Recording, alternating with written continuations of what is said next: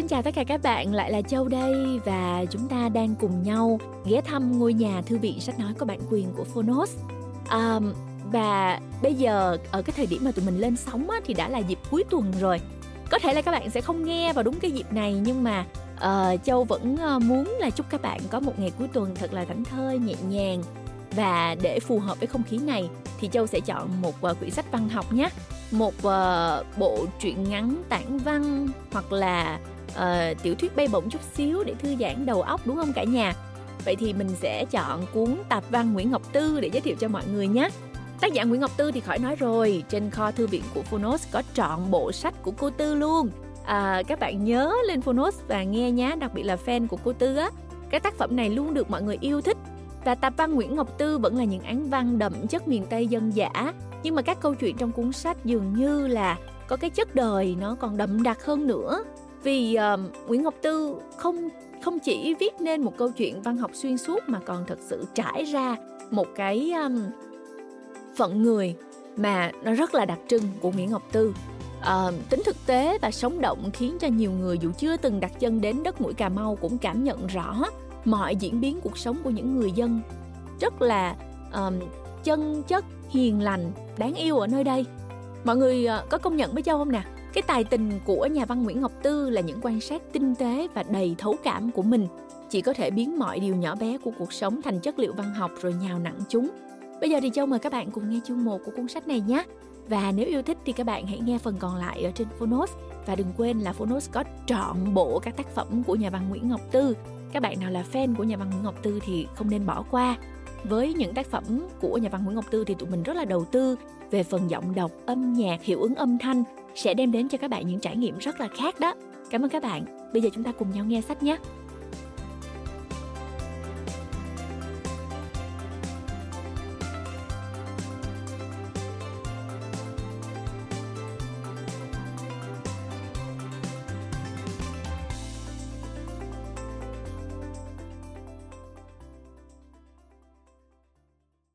Bạn đang nghe từ Phonos.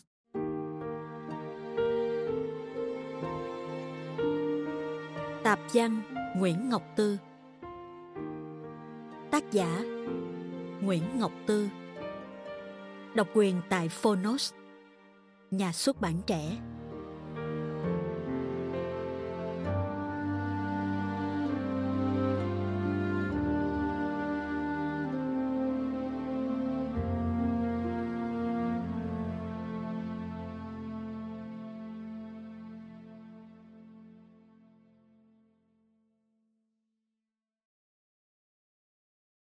Trở gió cuộc hẹn của chúng tôi không rõ ràng mỗi năm gió lại đến bằng một ngày khác nhau nên vừa bước qua tháng 9, tôi bắt đầu dời chiếc chuông gió sang cửa sổ phía đông. Cuộc chờ đợi nhiều khi rất dài, đến nỗi quên phức đi. Để rồi một sớm mai, bỗng nghe hơi thở gió rất gần. Thoạt đầu, âm thanh ấy sẽ sàng từng giọt tính tan, thoảng và e dè, như ai đó đứng đằng xa, ngoắt tay nhẹ một cái, như đang ngại ngần không biết người xưa có còn nhớ ta không. Rồi nó mừng húm khi nhận ra tôi chẳng quên được nó bao giờ. Dù tôi đã để những chàng trai như đờ, ca, mờ lãng phai tuốt luốt. Cái chuông gió với những âm thanh mỏng manh trở thành thứ đồ chơi lặng nhất. Chẳng thể hiện nổi sự hừng hực, dạt dào của nó. Bây giờ lớn thành một dòng gió, sắp sải, cuốn quýt, xốc vào tấm tôn bên trái đông đã bị đứt đinh từ mùa trước. Cồn cào, nồng nhiệt, mà thiệt dịu dàng. Ôi, gió chướng.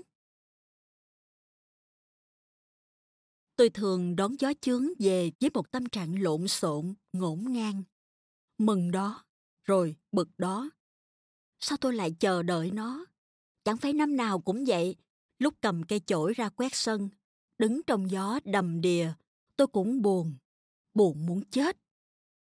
Trời ơi, gió này là sắp hết năm đây, sắp già thêm một tuổi đây. Mình đã kịp sống gì đâu, tay mình vẫn trắng như vậy mỗi lần gió về, lại cảm giác mình mất một cái gì đó không rõ ràng, không giải thích được. Như ai đó đuổi theo đằng sau. Tôi gấp rãi ăn, gấp rãi nói, gấp rãi cười, gấp rãi khi ngày bắt đầu rụng xuống. Nhưng tôi vẫn mong gió chướng về. Sự chờ đợi đã thành thói quen của thời thơ dại. Khi gió bắt đầu hiu hiu xe lạnh đám con nít nhảy cà tưng, háo hức vỗ tay cười. Vậy là gần được sắm quần áo, dép mới rồi. Nhà nghèo, cả năm chỉ được dịp này chứ mấy. Gió chướng và gió bất, với tôi là gió tết. Dù từ khi bắt đầu mùa gió đến tết mất gần ba tháng ròng. Má tôi cũng coi nó là gió tết. Nghe gió, má thuận miệng hát cấy rồi mùa qua sông cấy mướn. Ông trời ổng thổi ngọn chướng, buồn cha chả là buồn. Rồi má thở dài cái thượt. Ơi lùi hội mà hết năm. Dường như tâm trạng má khác tôi. Những sợi gió cứ như xốn sang vào nỗi nghèo túng. Sợ không lo nổi một cái tết tử tế cho cả nhà. Má, tánh lo xa chứ gió chướng vào mùa thì lúa cũng vừa chín tới. Hy vọng rực lên theo màu lúa. Mùi rơm thơm ràng rụa thổi ngang đồng. Nỗi buồn lo của má tan không thành tiếng tan mau như sương. Đáng chờ đợi lắm vì mùa gió chướng cũng là mùa thu hoạch. Gió thổi tạnh ráo những đôi chân suốt một mùa đầm đìa trên đồng bãi. Liếp mía đặt từ hồi tháng 2, tháng 3, đợi gió mới chịu già, nước ngọt và triểu, cầm khúc mía trên tay, nghe nặng trịch. Vú sữa chín cây lúc liễu, căng bóng, màu vàng lan dần từ đít những trái xanh. Trái tím càng tím liệm. Nửa đêm dời ăn rớt lịch bịch ngoài hè. Còn dưa hấu nữa. Ôi chào! Bây giờ thì mùa trái cây kéo dài cả năm. Cảm giác thèm thuồng ngày đó không quay lại. Nhưng sẽ trái dưa đỏ, thưởng thức giữa cơn gió chướng hiu hiu, thấy đã hơn, đậm đà hương vị hơn nhiều. Ấy, lại cực đoan cảm xúc ngọt lành thời thơ ấu chín mùi trong ký ức lúc lớn lên gió chướng ám luôn vào những trang viết tác phẩm nào tôi cũng cho gió lúc thấp thoáng lúc rồng rồng thổi qua nhiều lúc hết hồn. Chỉ chi tiết này thôi, mình cũng đang lặp lại. Mấy nhà phê bình không khinh khỉnh sao được? Những đám cưới được tôi cho xuất hiện trên cái nền gió này, nhưng chỉ là cái cớ cho buồn thẳm hơn sắc lại trên những mối tình gian dở. Chắc tại gió quá dịu dàng, nên có cảm giác gần gợn buồn, có cảm giác như gió mồ côi cúi đầu hiu hắt đi giữa đời hay tại tôi đã già đã nhận ra không mùa vui nào là vui trọn còn nít sướng rơn nhìn đám cưới đi qua tự hỏi bà gì lỡ thời sao lại buồn dữ vậy Đứa cháu ngồi nhìn lớp da của ông ngoại mình bong ra rơi trên nền gạch.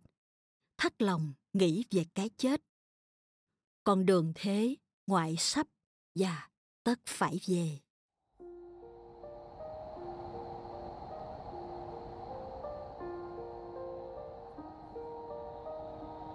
Gió chướng với tôi, một đứa bắp bẩm văn chương, nó gợi khủng khiếp. Tôi vẫn thường hình dung một mai mình đi xa xa lắm xa cả những mùa gió. Hoặc đọc hoặc ai đó nhắc chỉ gọn lõn hai từ gió chướng. Thì ngay lập tức tôi sẽ chết giấc trong nỗi nhớ quê nhà. Và những hình ảnh quen thuộc hàng hàng lũ lượt hiện ra những nồi rơm dướng oằn nhánh me. Dòng bạc hà cháy lá, con nước rong linh đinh lém bờ sông. Má đứng dê lúa, trấu bay xà quần về cuối gió. Dài bồn cao quá lứa thắp lửa trên cao. Tiếng chày quết bánh phòng thâm u trong rặng dừa nước. Trời lúc nào cũng mát liêu riêu, nắng thức rất trễ, tầm 8 giờ sáng mới thấy mặt trời ngai ngái, lơi lơi nắng không ra vàng, không ra trắng. Mây cụm lại, rồi rã từng chùm trên đầu. Ở đó, siêu thị chất đầy những dưa hấu, dưa kiệu, dưa hành, bánh chưng, bánh tét. Liệu ở đó có ai bán một mùa gió cho tôi?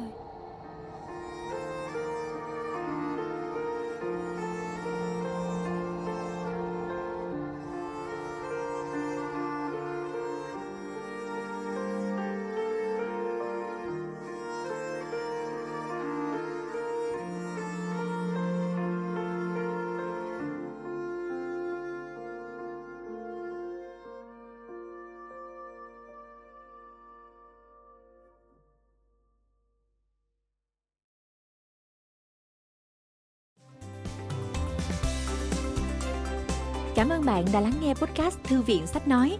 Tải ngay ứng dụng Phonos để nghe trọn vẹn sách nói của kỳ này bạn nhé. Hẹn gặp lại bạn trong các podcast sau.